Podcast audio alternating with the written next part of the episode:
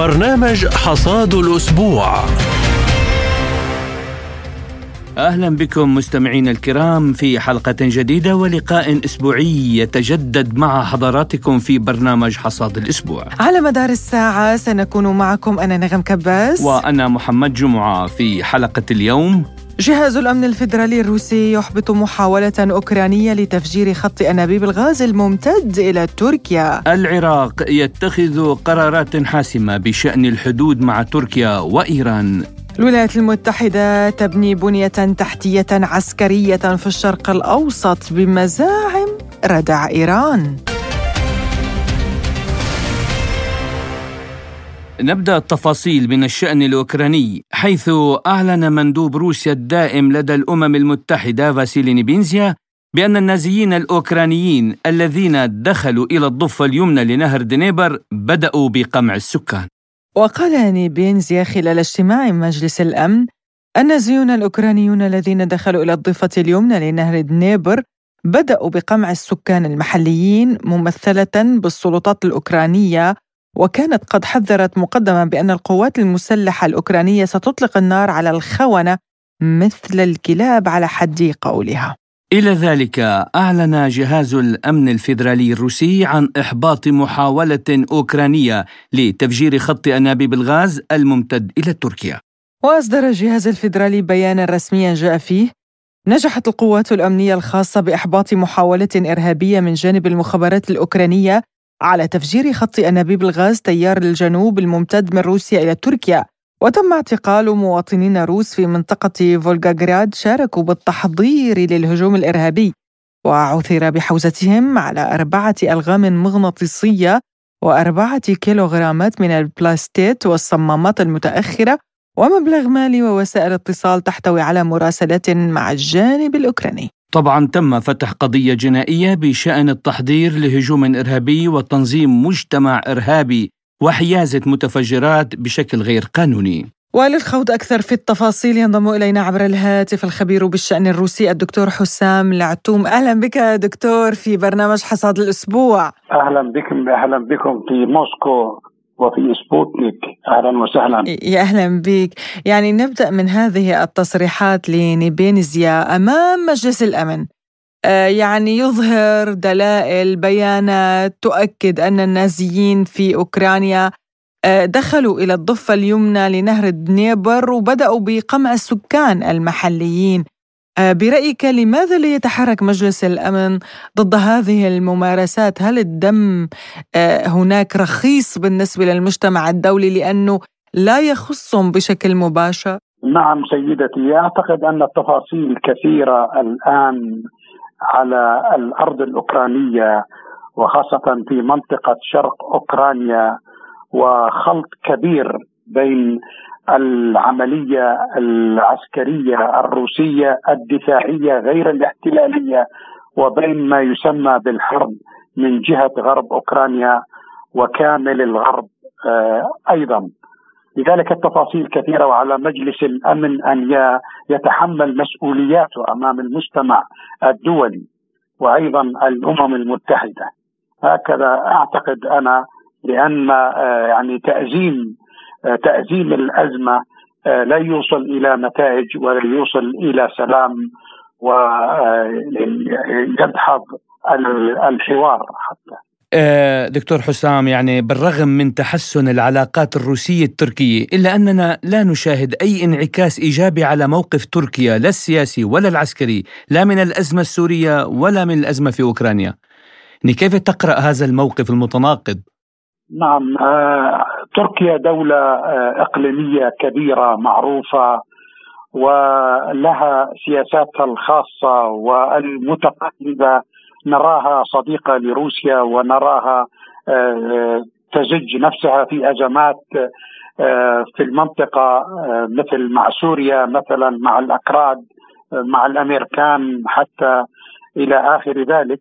لكن المهم أن لروسيا استراتيجية ولروسيا أهداف محددة في التعامل مع تركيا واستثمار الموقع التركي كمركز لتوريد الغاز إلى أوروبا بعد آه، آه، أزمة الغاز التي حدثت عندهم ولرفضهم ولتطاولهم على خط آه، نورد ستريم واحد زائد اثنين.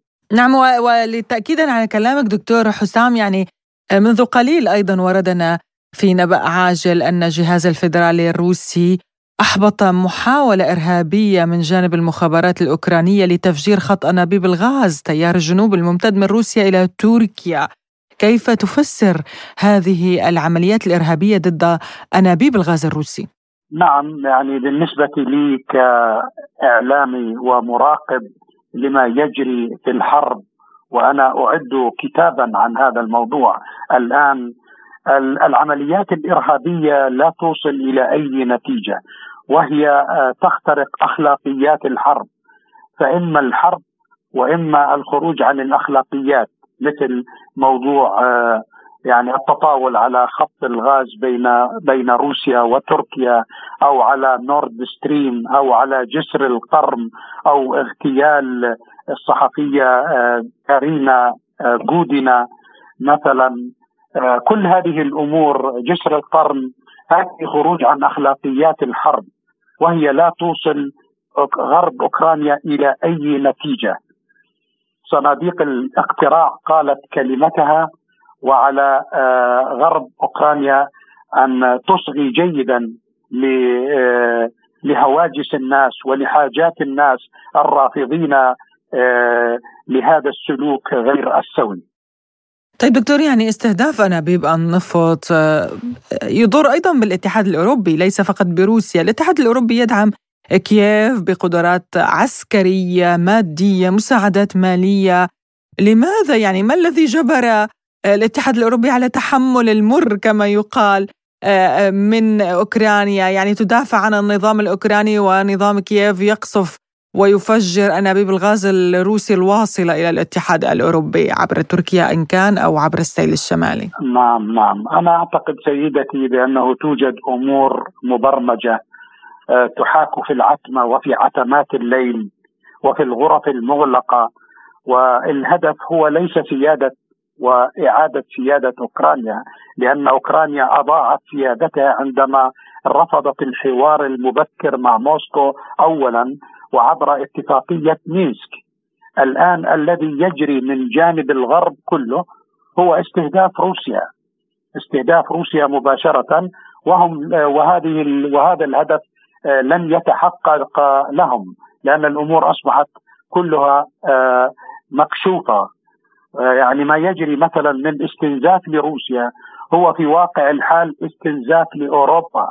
عن طريق المبالغ المليارية التي يتم حشدها وعن طريق السلاح الحديث الذي يتم دفعه آه، وكل ذلك لم يحقق أي نتائج لهم لغاية الآن. وأنا كتبت في آخر مقال آه، عندي على موقع عمون الأكثر آه، انتشارا ليس في الأردن ولكن في المنطقة العربية لأن كل هذه المحاولات هي تقود تقودهم إلى الفشل وعليهم أن يعودوا إلى الحوار من جديد. دكتور حسام يعني في نفس السياق أنا أريد أن أسأل في هذا السؤال يعني ألمانيا الاتحاد الأوروبي اجمالا أكثر المتضررين من انقطاع تدفق الغاز الروسي وبنفس الوقت هل يعقل أن تطلق روسيا النار على قدميها اذا كيف تفسر هذا السعي لنسف وسائل نقل الطاقة الروسية مهما تحركت ألمانيا وتحركت أوروبا ويعني ان صاعت ان صح القول يعني لأوامر الولايات المتحدة الأمريكية.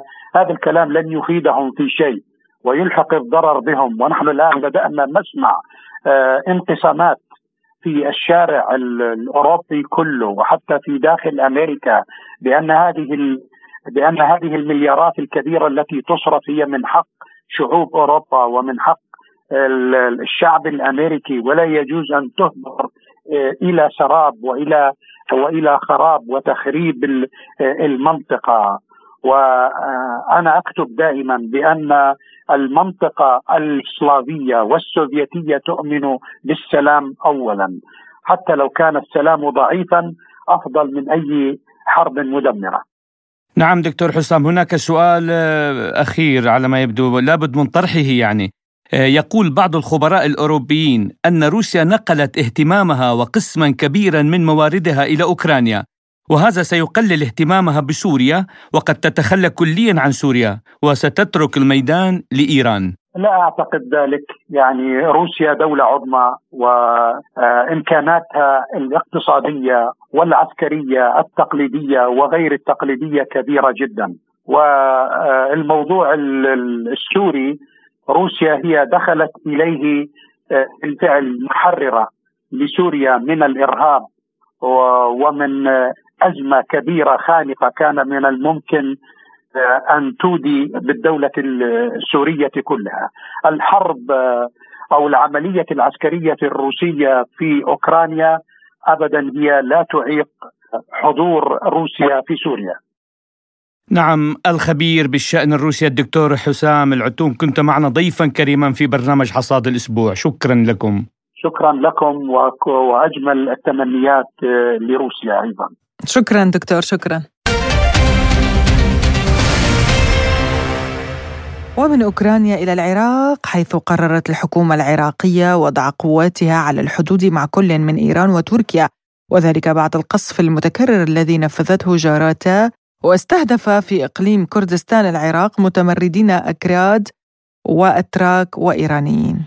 شن الحرس الثوري الإيراني ضربات صاروخية وهجمات بمسيرات مفخخة على مواقع تابعة للمعارضة الإيرانية الكردية المتمركزة منذ عقود في كردستان العراق الإقليم المتمتع بحكم ذاتي في شمال العراق بدورها شنت تركيا عملية عسكرية ضد مواقع لحزب العمال الكردستاني ووحدات حماية الشعب الكردية في شمالي العراق وسوريا. حول هذا الموضوع يتحدث لبرنامج حصاد الأسبوع الخبير بالشأن العراقي الأستاذ كاوا نادر.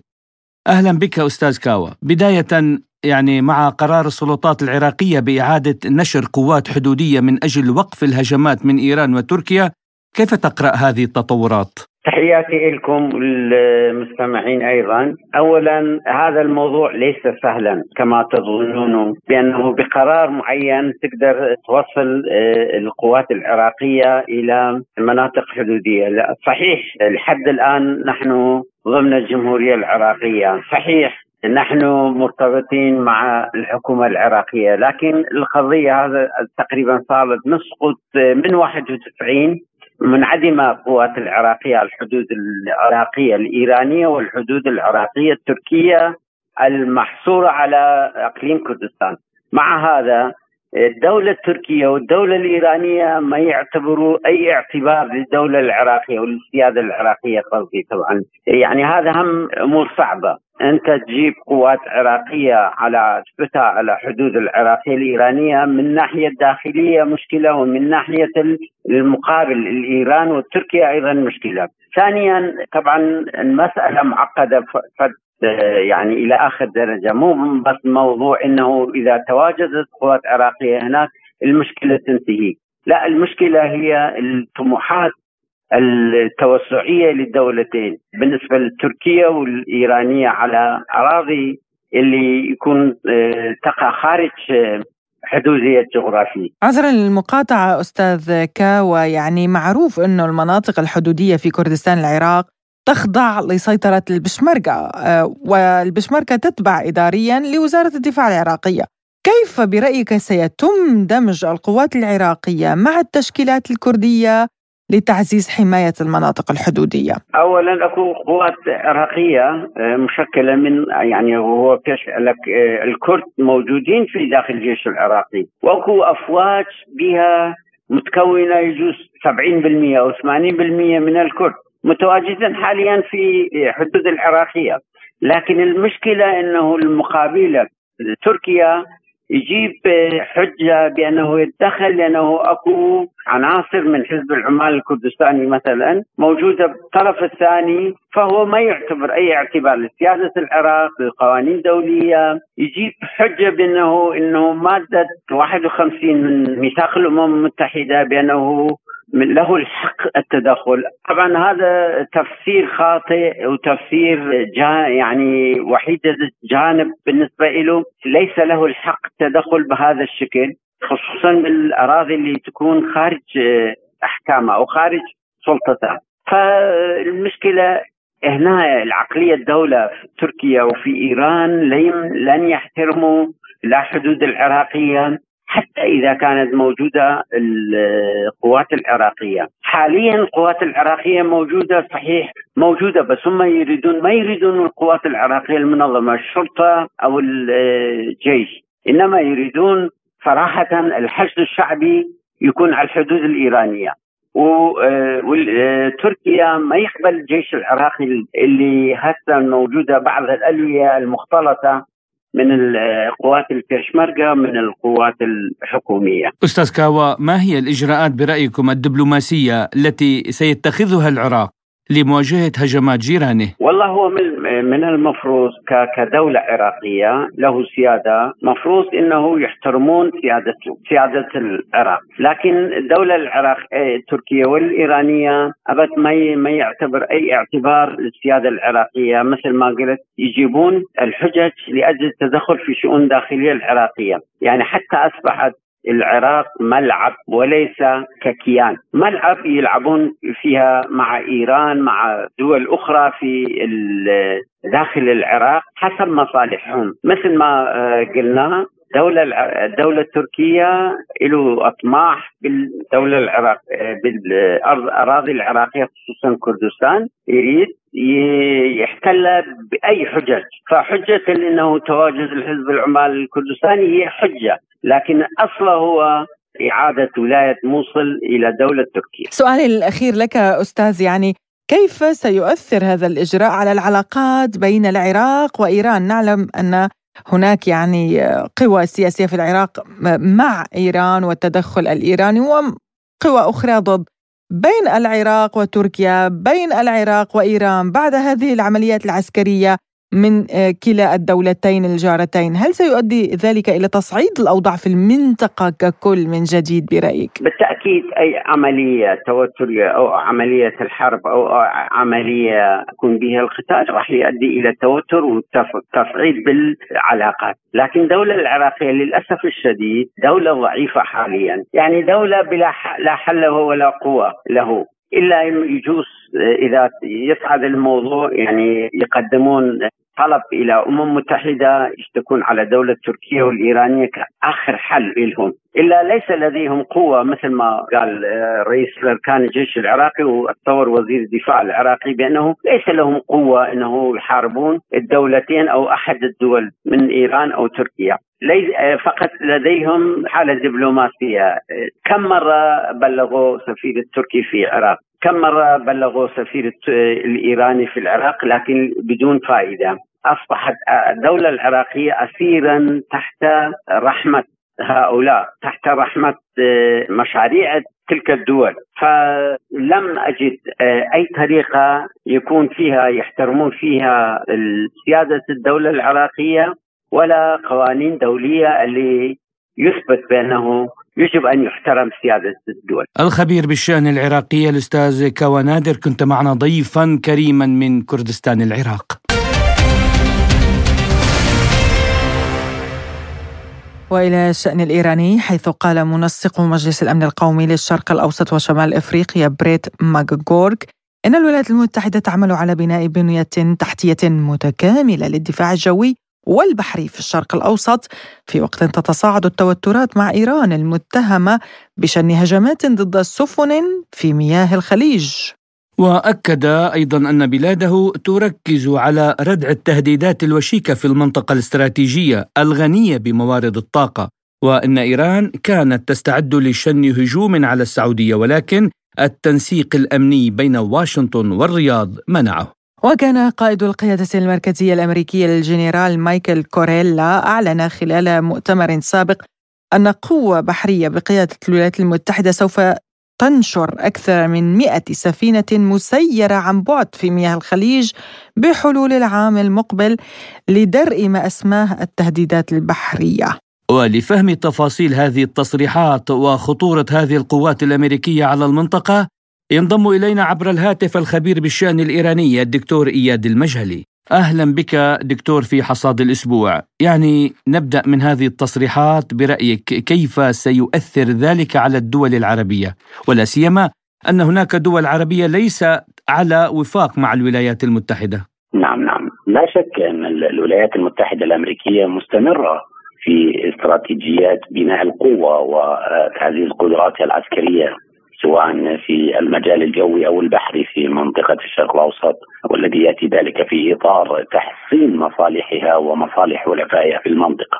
خاصة وأن تلك المصالح ترتبط في محدداتها السياسية وهي أمن المضائق المائية وطرق إمداد النفط القادم من دول الخليج للإجابة على سؤال حضرتك المهم والجوهري حقيقة أعتقد في هذا الجانب أن تصعيد وتيرة التهديد الذي تتعرض له السفن في مياه الخليج يعد خطا أحمر بالنسبة للولايات المتحدة الأمريكية وحلفائها وهو جانب لا يمكن التغاضي عنه خاصة وأن أصابع الاتهام بشن هجمات على سفن في مياه الخليج وجهت بشكل مباشر للنظام السياسي الإيراني. آه، الأمر الذي يفسر تصريحات الإدارة الأمريكية بأنها مستمرة في بناء منظومة آه، دفاع جوي وبحري لردع آه، التهديدات الإيرانية الوشيكة من خلال نشر 100 سفينة مسيرة عن في في في مياه الخليج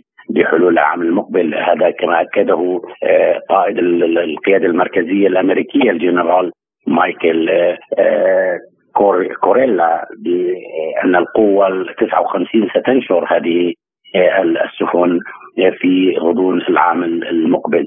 أعتقد أن هذه القوة يعني هي الدافع وراء هذا هذا التصعيد الذي أعتقد أنه جاء بعد هجوم تعرضت له ناقلة نفط إسرائيلية قبالة ساحل عمان. وجهت فيه أصابع الاتهام إلى آه، الجانب الإيراني. يعني هذا الوقت أعتقد البيت الأبيض يصعد من خطابه السياسي ومن إجراءاته العسكرية وجاهزية قواته الجوية والبحرية لصد أي هجمات محتملة من الجانب الإيراني. بالمناسبة الولايات المتحدة الأمريكية مستمرة في مراوغتها ومحاولة إظهار الخطر الإيراني وأنه هو الحافز والدافع لبقاء الولايات المتحدة الأمريكية في المنطقة بكافة جاهزيتها وكافة قواتها آه، المجوقلة والبحرية والجوية. لذلك آه، يعني هذا جزء من استراتيجية الولايات المتحدة الأمريكية للبقاء في المنطقة أطول مدة ممكنة والسيطرة على آه، منابع النفط في المنطقة. نعم. وهذا بالضبط ما أريد سؤالك عنه دكتور. يعني استخدام إيران كفزاعة كخطر يهدد مياه الخليج واستهداف مواقع في السعودية إلى أي مدى هو بالفعل حقيقي؟ يعني هل تشكل بالفعل خطر حقيقي على دول المنطقة؟ يعني لا ننكر بأن آه، النظام السياسي في طهران يمارس آه، استراتيجية حافة الهاوية. في مواجهة الولايات المتحدة الأمريكية على الأرض وبالتالي هناك آه، بعض الخطط التي يمارسها أو تمارسها طهران تجاه الولايات المتحدة الأمريكية في استراتيجية حافة الهاوية وهي الضغوط القصوى للحصول على مكاسب سياسية آه، تردع الولايات المتحدة الأمريكية عن بعض آه، القرارات التي تتخذ ضدها. لكن توظيف طهران كقوة مرعبة لجيرانها هو العامل السياسي الذي بدأ دول عديدة في الخليج تعي ما تمارس الولايات المتحدة في هذا الجانب وتدرك أن الولايات المتحدة الأمريكية تمارس المراوغة والتدليس في هذا الجانب. لكن آه، المعطيات على أرض الواقع تفسرها حركة الجيوش التي آه، توظفها الولايات المتحدة الأمريكية وتصريحات البيت الأبيض الذي يعلن بين الفينة والأخرى أن هناك آه، آه، معلومات استخبارية تؤكد أن هناك ضربات عسكرية تجهز لها إيران لضرب منشآت آه، سعودية مثلا. هذا أمر يعني لم يظهر على على العيان ولم تظهره وكان فيه الإدارة في طهران أو النظام السياسي في طهران بأن هناك رغبة أو نيه لدى آه، القوات المسلحة الإيرانية لتوجيه ضربات باتجاه دول الجوار، لذلك هذا المشهد فيه يعني جانب من عدم الدقة والموضوعية التي تفضي بشكل أو بآخر إلى هذا الحجم من التصعيد والتوتر. طيب دكتور إياد يعني ما مواقف الدول العربية برأيك من هذا التصعيد؟ يعني القيادة المركزية الأمريكية الموجودة في المنطقة هي لم تكن ليست جديدة وبالتالي هي قائمة وموجودة حتى أن قيادة القيادة المركزية الأمريكية في المنطقة الشرق الاوسط هي موجودة في البحرين وبالتالي آه، آه، هذه القوات هي قائمة على على الأرض وبالتالي لا يمكن أن نقول أنها آه، انتشرت مجددا لكن ما يحاول هذه القيادة أن تعلنه إلى إلى الإعلام بأن هناك قطع بحرية ستكون مسيرة من ستنتشر بعدد محدد بعدد حوالي 100 قطعة بحرية ستكون تحت البحر وفوق البحر لمحاولة ردع أي عمليات عسكرية يعني تنفذها القوات البحرية الإيرانية آه، آه، باتجاه آه، السفن التي يعني تمر من خلال دول الخليج. نحن نعلم أن امن المضائق المائية هو من أهم أولويات ومحددات السياسة الخارجية الأمريكية لذلك الولايات المتحدة الأمريكية تبذل كل طاقتها لحماية آه، مرور وتدفق الإمدادات النفط القادم من دول الخليج.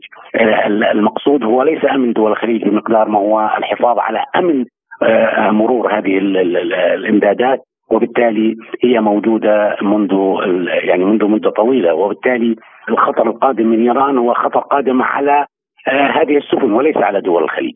الخبير بالشأن الإيراني الدكتور إياد المجالي كنت معنا عبر الهاتف. شكرا لك على هذه المداخلة.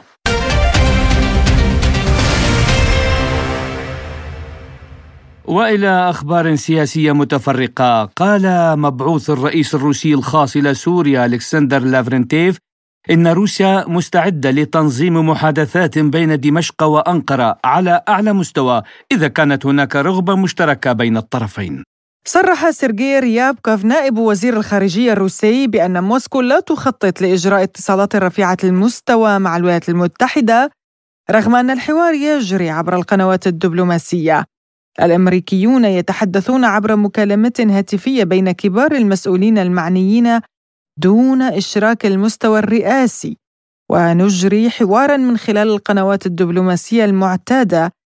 إلا إذا نضجوا فعندئذ على الأرجح سيكون بالإمكان الحديث عن بعض الاتصالات وفرص إضافية لحوار حسب تعبيره. أفادت تقارير إعلامية بأن ممثلين عن روسيا وأوكرانيا اجتمعوا الأسبوع الماضي في الإمارات لبحث إمكانية استئناف تصدير الأمونيا الروسية مقابل عودة أسرى الحرب الروس والأوكرانيين.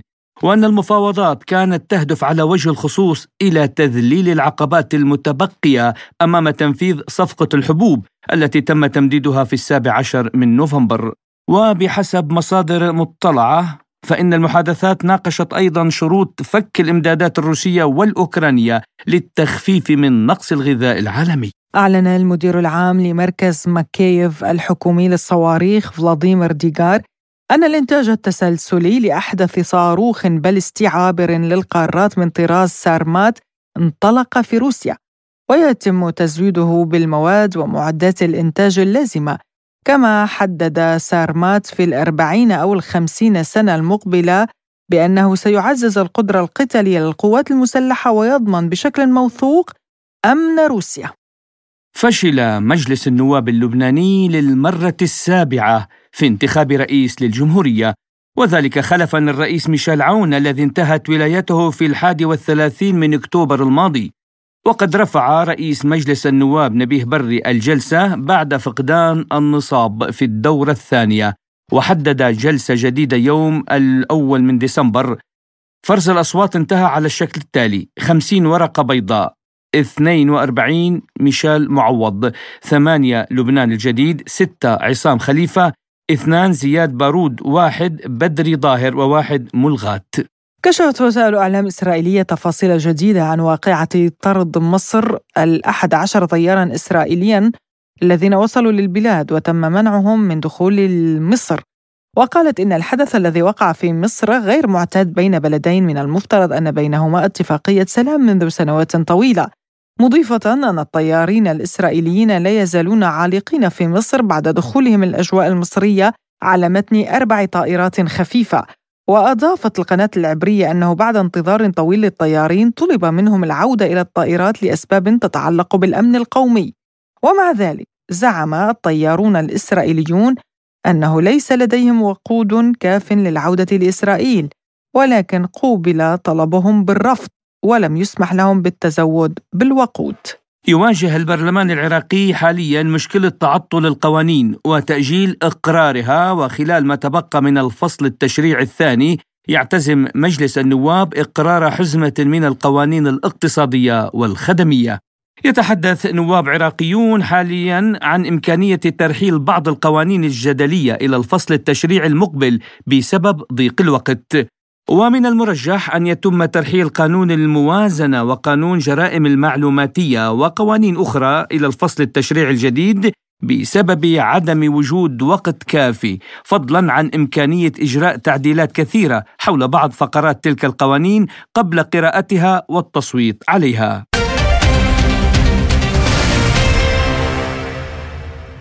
ومن السياسة إلى الاقتصاد ولدينا في الاقتصاد أن معظم دول الاتحاد الأوروبي أيدت اقتراح فرض سقف على أسعار النفط الروسي عند مستوى 70 دولارا أمريكيا للبرميل لكن بولندا اقترحت السعر عند 30 دولارا. قال دبلوماسيون وافقت معظم الدول على السعر باستثناء بولندا التي أرادت حدا أدنى بكثير وهو 30 دولار للبرميل. وفي وقت سابق أفيد بأن الاتحاد الأوروبي بالتنسيق مع مجموعة السبع يناقش تحديد سقف سعر للنفط الروسي عند 65 أو 70 دولارا للبرميل. في الوقت نفسه اعتبرت بولندا ودول البلطيق مثل هذا العرض سخيا للغاية. ويتطلب اعتماد حد لإسعار النفط موافقة جميع الدول الأعضاء في الاتحاد الأوروبي. وأفاد مسؤول رفيع بوزارة الخزانة الأمريكية بأنه من المرجح أن تقوم الولايات المتحدة وحلفاؤها بعد وضع سقف لسعر النفط الروسي بتعديل سعر النفط عدة مرات سنويا وليس شهريا للحديث عن هذا الموضوع ينضم إلينا عبر الهاتف المحلل الاقتصادي علي الفارسي أهلا بك أستاذ علي آه، بداية يعني ماذا يعني تحديد سعر النفط عند 70 روبل؟ كيف سيؤثر ذلك على روسيا؟ أهلا وسهلا ومساء الخير لكم جميعا. آه، بالنسبة للدول السبع سوف تواجه مشكلة كبيرة جدا في عملية إيجاد آلية حول تسعير النفط كسلعة ويجب علينا أن نفرق بين النفط والغاز فالغاز الآن أصبح آه، سلعة إقليمية ومطلوبة أكثر حتى من النفط آه، الخام. حاليا لا يوجد هناك آلية من أجل إذا إذا افترضنا أن الدول السبع تسعى إلى تسعير وضع سقف معين للصادرات من النفط والغاز من من روسيا فليس هناك آلية واضحة تمكن من إقناع كبار المستهلكين النفط والغاز من روسيا يعني وتضمن لهم مكاسبهم الاقتصادية. نحن نتحدث عن عقود طويلة الأجل وعقود قصيرة وعن عمليات بيع مباشرة تحدث.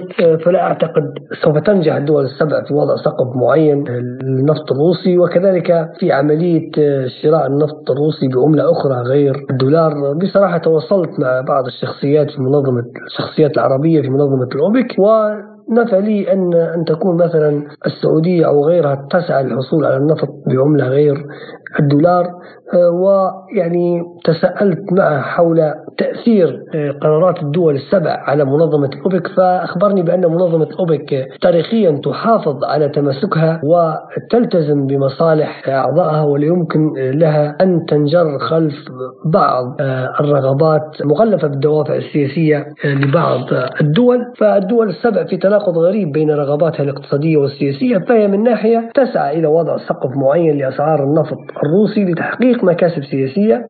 وفرض عزلة على موسكو وبنفس الوقت فهي تخشى أن تكون سبب في خلق أزمة طاقة عالمية وقد تؤدي هذه القرارات المتهورة إلى رفع أسعار النفط. وهنا المستفيد والرابح الوحيد هي منظمة أوبك بلاس التي نجحت بقيادة السعودية حتى الآن في احتواء رغبات الولايات المتحدة وبريطانيا الواضحة والصريحة لرفع الصادرات بتجاهل كبير جدا لمصير الدول المنتجة يعني. فنجد أن تحالف أوبك بلس حافظ على سوق النفط العالمي وعلى أسعار النفط مستقرة وقد يستفيد من قرار الدول السبع.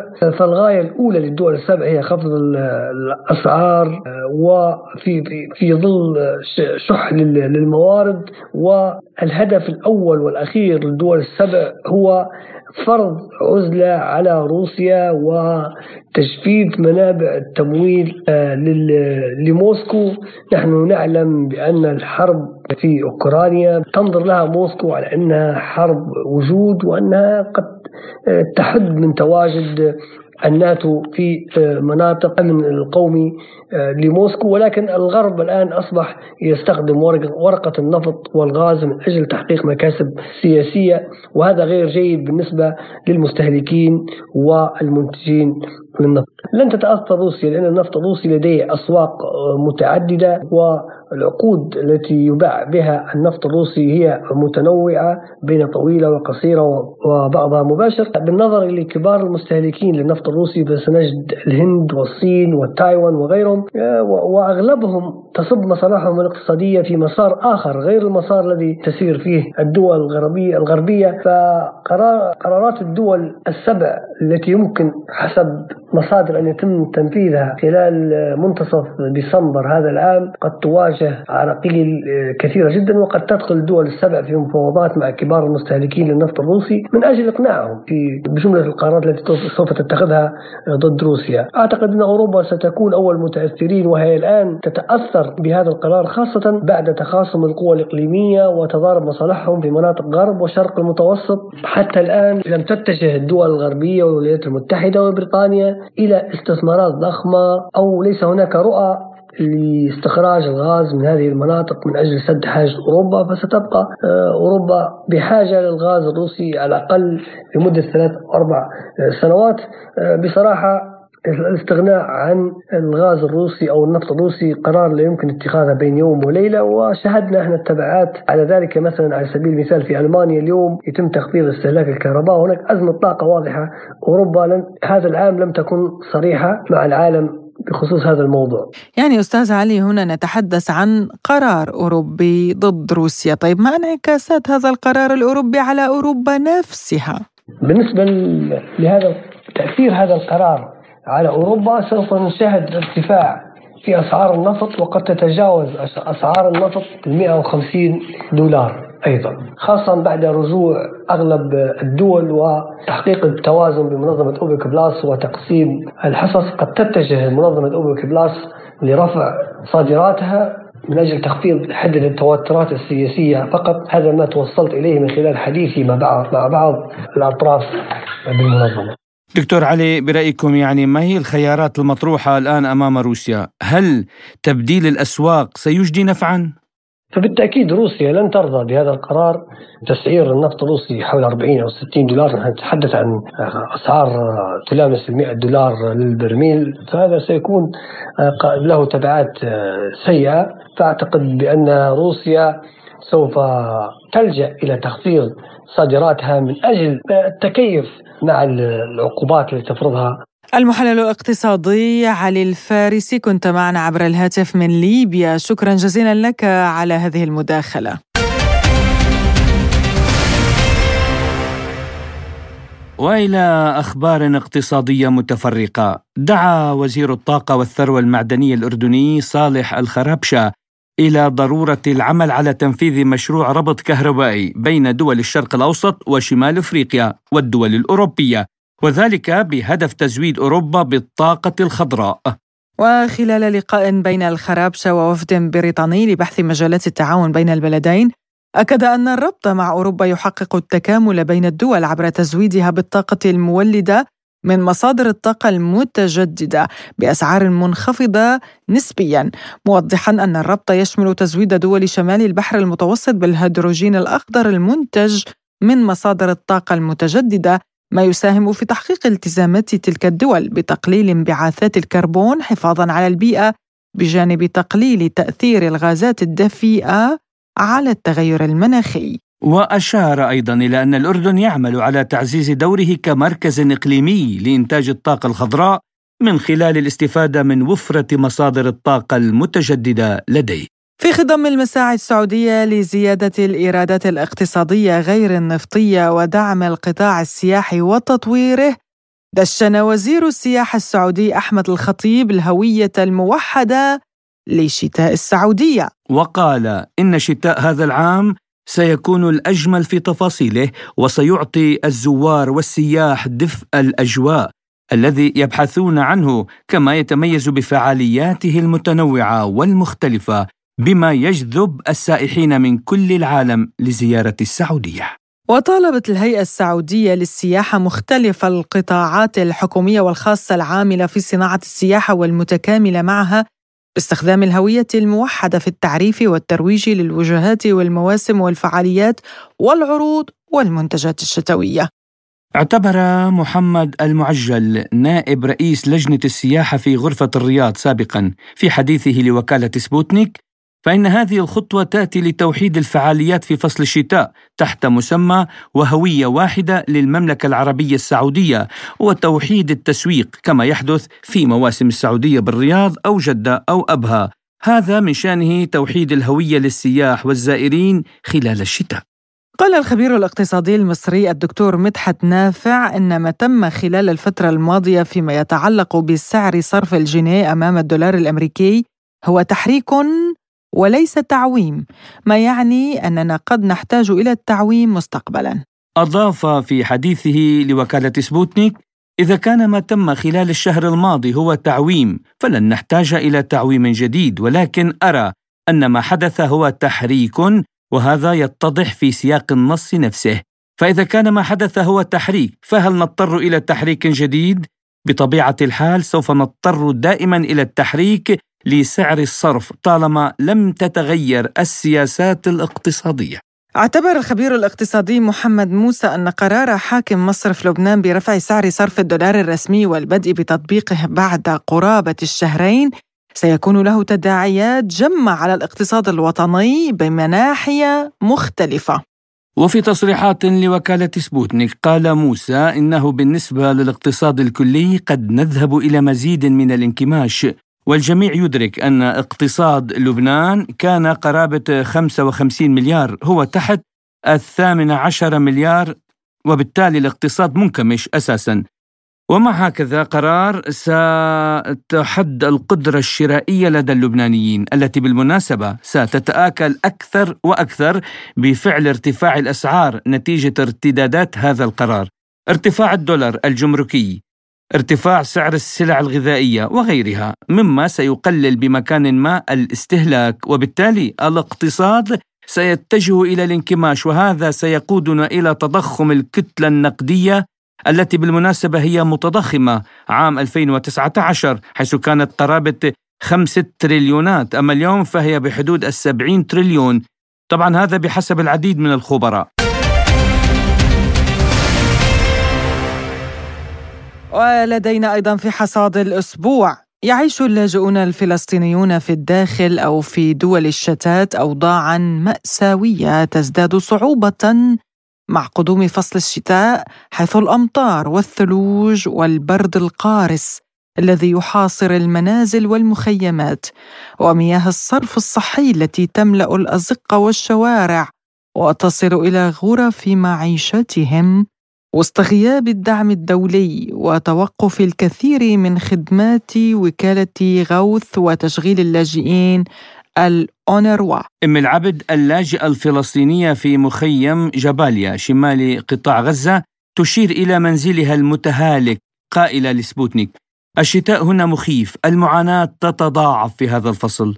وأقف عاجزة هل أغطي سقف المنزل بقطعة نايلون كبيرة أم أضع منشفة تحت الشبابيك؟ لمنع دخول مياه الأمطار أم أسد منافذ الصرف بسجاداتنا البالية حتى لا تخرج مياهها علينا؟ وكشف الدكتور زاهر البنا رئيس المجلس المركزي لأولياء الأمور في مدارس الأونروا بقطاع غزة خلال حديثه لسبوتنيك أن هناك أكثر من مليوني لاجئ في قطاع غزة المحاصر اسرائيليا والأكثر فقرا في العالم حيث يعاني 93% من سكانه ظروفا إنسانية قاهرة.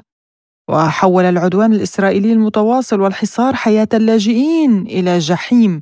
فالمخيمات هناك تشهد ازدحاما سكانيا خانقا في ظل ضيق المساحة.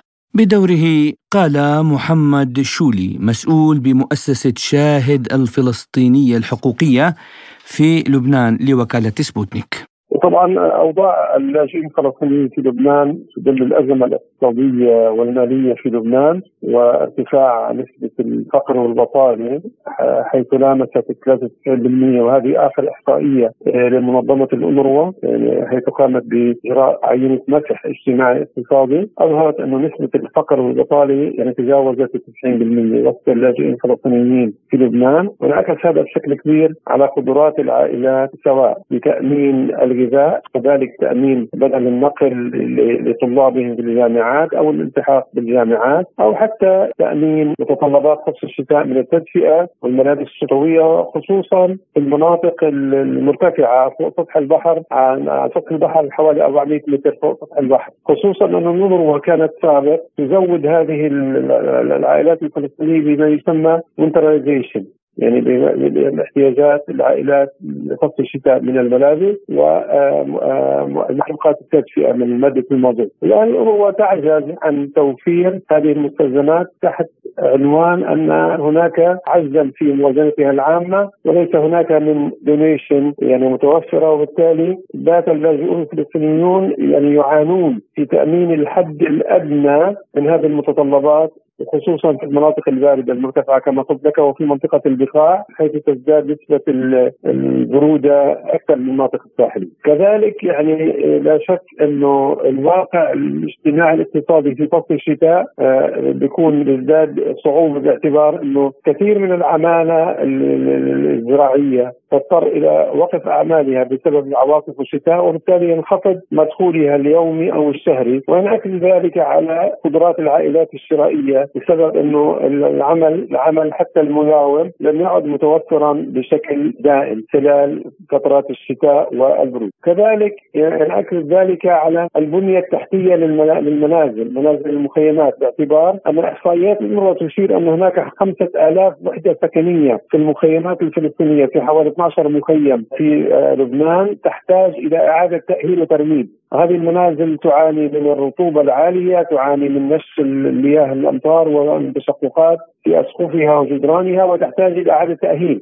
وبالتالي ليس هناك من تمويل لما عمليات البناء أو الإعمار أو التأهيل أو الترميم. وقد آه، بتنا نسمع يوميا سقوط سقف منزل هنا وهناك على رؤوس الساكنين. يعني الواقع الواقع آه، صعب جدا يزداد صعوبة يوما بعد يوم مع تقادم الأيام ومع نقص التمويل وتقليص الخدمات الأروى وبالتالي بات الواقع كما قلت صعبا للغاية الآن المطلوب المطلوب من المجتمع الدولي ومن الأروى أن تطلق نداءات طوارئ للدول المانحة والممولة كي تستمر في آه، دعم الأمروة المشكلة أن المشكلة أن الأمروة كمنظمة دولية تتلقى أموالها أموال طوعية ليست أموال يعني مخصصة من الامم المتحده يعني كموازنة يعني مقطوعة. إنما هي أموال طوعيه يتقدم بها المانحين. وبالتالي تخضع هذه الأموال للمزاج المتبرع أو للظروف السياسية من هنا وهنا. فالواقع لا شك واقع اللاجئين الفلسطينيين في المخيمات الفلسطينية. في لبنان لا يحسد عليه ظروف اقتصادية واجتماعية صعبة للغاية، ارتفاع كبير في أسعار المواد الغذائية والمحروقات، عجز العائلات عن سداد بدل اشتراكات الكهرباء باعتبار أن الكهرباء في لبنان يعني كانت نسبة التغذية على مدى شهرين كانت صفر. الآن بدأت تأتي التغذية لمدة ساعة واحدة في ال 24 ساعة فيضطر تضطر العائلات إلى الاعتماد على اشتراكات الكهرباء وبالتالي تكلفة الاشتراكات غالية جدا. يعجز تعجز العائلات عن سداد بدل اشتراك الكهرباء. آه، فقدان العملة اللبنانية لقدرتها الشرائية مقابل الدولار. كل هذا الواقع يعني آه، كمخرجاته أعطى واقعا ماساويا يواجهه اللاجئون الفلسطينيون في المخيمات الفلسطينية في لبنان. من جانبه قال محمود خلف منسق اللجنة المشتركة للاجئين الفلسطينيين إن اللاجئين يتشائمون من فصل الشتاء. الشتاء عندما يأتي يعني يكون آه، مع إنه فصل خير وجيد للزراعة ولكن آه، اللاجئين الفلسطينيين يعني يتشائموا من المخلفات اللي يترتب عليها وخاصة البيوت المهترئة واللي بحاجة تأهيل وصيانة ومعروف بأنه آه، الكثير من البيوت في المخيمات الفلسطينية حالها متهالك تحديدا في قطاع غزة في المخيمات الوسطى وفي آه، وبالتالي آه، هناك معاناة كبيرة في فصل الشتاء وخاصة بأنه من يعني طويلة الأونروا تخلت عن الاستعداد ترميم عدد من البيوت واكتفت فقط بتوزيع كميات من النايلون لحماية بعض المنازل السريئة ولكن هذا يعني النايلون لن يغني عن لأنه الوضع المخيمات ووضع البيوت وخاصة العائلات الفقيرة وضع متهالك وبحاجة إلى ترميم قبل بداية الشتاء. وليس يعني حالة إسعافية بسيطه هي عن طريق النايلون آه، خلال فصل الشتاء ففي غاية الصعوبة وبحاجة إلى يعني جهد وعمل ومتابعة من قبل الانوروا لحمايه هذه البيوت وتأهيلها لاستقبال فصل الشتاء. محمود الشهابي الناشط الفلسطيني المقيم في مخيم اليرموك بسوريا أوضح لسبوتنيك أن هذه المعاناة تفاقمت بعد أن تخلت الأونروا عن ترميم هذه المنازل واكتفت بتوزيع كميات من ورق النايلون. الوضع الفلسطيني بلبنان يعني كثير مأساوي واللي بسوريا كمان على أكثر. طبعا الناس هلأ النروى ما عندها أي دعم آه، تقليصات كل ما ما عم تقلص الإنروا. آه، الوضع مأساوي. إحنا كمنطقة فيها فلسطين فلسطينية من سوريا وفلسطينية من لبنان طبعا قلن المازوت الواحد صار حقه ما يقارب المليون ليرة لبناني. آه، طبعا في ناس عايشين بالخيام من آه، فلسطينية سوريا وفي كم يعني من فلسطينية لبنان. طبعا وضع المخيمات مزري كثير المخيمات أنا مو ساكن المخيمات أنا ساكن برية المخيمات. يعني إذا بفوت على المخيمات بؤرة جهنمية عم بوقع على الناس المباني عم توقع على العالم. يعني جوا بتكون قاعد بأمان الله ما بتلاقي غير السقف واقع على بيت على راسك أنت واولادك طبعا شرطان الكهرباء بالشوارع. يعني بس تمشي بأزقة المخيم. من كل المخيمات بدون استثناء ما بتلاقي حالك إلا دائم شريط كهرباء. طبعا كثير شباب راحت بالكهرباء وهيك قصص. عرفت حبيبنا وإحنا طبعا قدام أمام كارثة. هلأ إحنا قوارب الموت ما قوارب الموت آه، تقليصات الإنروا آه، والمجتمع الدولي مع مع اللاجئ الفلسطيني. وين ما كان يعني. المؤسسات الإغاثية ثلاث أرباعها يعني أنا كلاجئ فلسطيني وقت أروح بدي أي مساعدة بيجي بيقول لك أنت عندك الإنروا. طبعا الإنروا أنا ما بتعطيني بتعطيني مثلا أنا كل شهرين بتعطيني 100 دولار و25 بدل طعام. يعني كل شهرين بتعطيني أنا كعائله ثلاث أنفار بتعطينا 250 دولار. هدول 250 دولار بلبنان ما بكفوا حق برميل مازوت ما بكفوا مصروف أسبوعين أستاذنا الكريم وائل. عرفت؟ المأساة المأساة شعبنا الفلسطيني كبير كثير كثير. بالشمال السوري نفس الشيء. الانروا ما بتتعرف عليه. لأن قاعدين بالخيم بالمخيمات بدير بلوط وجنبرس شو اسمها هاي؟ كمان نفس الوضع. كمان الانروا والمؤسسات حتى امبارح شفت مناشده لاحد الشباب إنه ما في ولا مؤسسة بتعترف عليهم كفلسطينيين. يعني حتى الفلسطينيين 48 اللي تبرعوا لأخوتنا السوريين بالشمال السوري الفلسطيني السوري ما شملوا أي شيء. حتى اللي بتركيا كمان. يعني بتركيا يعني وضعا أهون شوي لأنه تركيا مفتوحة في شغل. ماشي حبيبنا. بس اللي ماكلها أكثر شيء اللي بالشمال السوري واللي أكثر شيء ماكلها هو اللي بلبنان. عرف أستاذ وائل واللي بالأردن يعني إحنا تقسمنا بين حوالين فر... حوالين سوريا. هلأ مثلا هون بلبنان عندنا 28 ألف فلسطيني بجميع المناطق اللبنانية. الوضع تحت الحديد ما في شيء بالحال. ولا شيء ولا شيء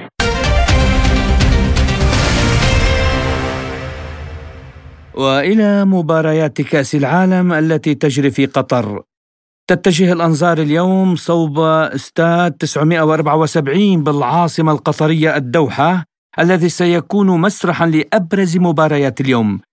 تجمع منتخب البرتغال ونظيره الغاني في مستهل مشوارهما في نهائيات بطولة كأس العالم لكرة القدم. التفاصيل مع موفد سبوتنيك إلى الدوحة جون الياس.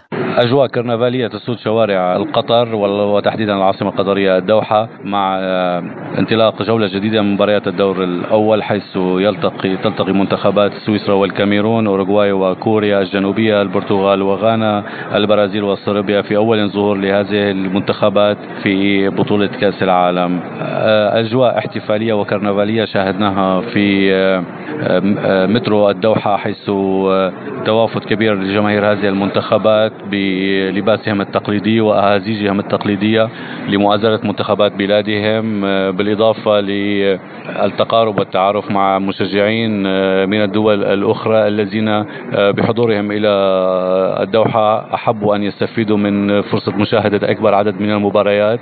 الأمر الذي تسهله وتوفره الدولة المضيفة من خلال تقارب الملاعب من بعضها البعض وإمكانية حضور أكثر من مباراة في يوم واحد. لا تزال هذه الأجواء آه، مستمرة منذ انطلاق صافرة البداية يوم 20 نوفمبر ومستمرة حتى اللحظة وسوف تستمر حتى إطلاق صافرة نهاية ختام المونديال. جميع ما تم تداوله وتم مناقشته من أمور ومن انتقادات لملف قطر وضعت في الأدراج. الجميع هنا يعيشون كرة القدم. الجميع هنا فرح بما تقدمه الدولة المضيفة من تسهيلات وتؤمنه للمشجعين وتوفره. الجميع فرح. الطقس أكثر من رائع. يساعد على قطع مسافات كبيرة مشيا على الأقدام. الجميع هنا تتاح له الفرصة للتعرف على الثقافة العربية. كون هذه البطولة لأول مرة تقام في منطقة الشرق الأوسط والأمر الذي يدفع العديد من السياح لتجربة المطبخ العربي تحديدا والشرق أوسطي. هذه هي الأجواء وسوف نوفيكم بكل تفاصيل جديدة حولها. شكرا. أهم ما حدث بمباريات الأمس يا محمد هو فوز المنتخب الياباني باثنين مقابل واحد أمام المنتخب الألماني لماذا؟ لأنه هذا أثار نشوة لدى آه، رواد وسائل التواصل الاجتماعي من العرب تحديدا لأن المنتخب الألماني كان مستفزا فبعد دخوله للملعب وقبل بداية المباراة آه، وضع اليد على الفم جميع أعضاء الفريق والمنتخب وضعوا يدهم على فمهم إشارة إلى إشارة إلى المثلية الجنسية. وهو طبعا ما رفضت قطر بالكامل استضافتهم عندما آه، امتطوا طائرة من ألمانيا إلى قطر تحمل شعار المثلية الجنسية بدلا من العلم الألماني. فأعادتهم قطر إلى سلطنة عمان لتبديل الطائرة والعودة إلى قطر بطائرة يعني عليها العلم الألماني كما أنها منعتهم من ارتداء إشارات المثلية الجنسية. هذا أثار إعجاب المواطنين العرب الذين كتبوا على وسائل التواصل الاجتماعي أنه اليابان تستحق الفوز أكثر من ألمانيا الشاذة.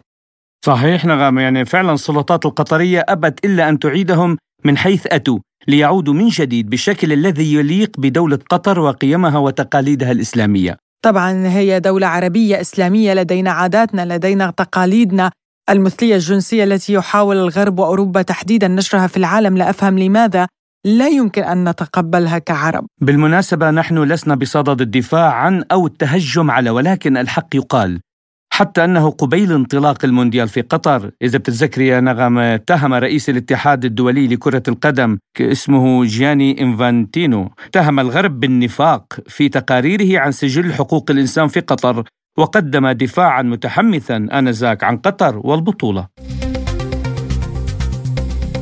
نتمنى لكم مستمعينا مشاهدة طيبة لمباريات كأس العالم وتشجيع منتخباتكم المفضلة. أما اليوم فنترككم بأمان الله. قدمنا لكم حلقة هذا الأسبوع من حصاد الأسبوع. أنا نغم كباس. وأنا محمد جمعة. للمزيد من المتابعة زوروا موقعنا الإلكتروني. سبوتنيك إلى اللقاء. إلى اللقاء.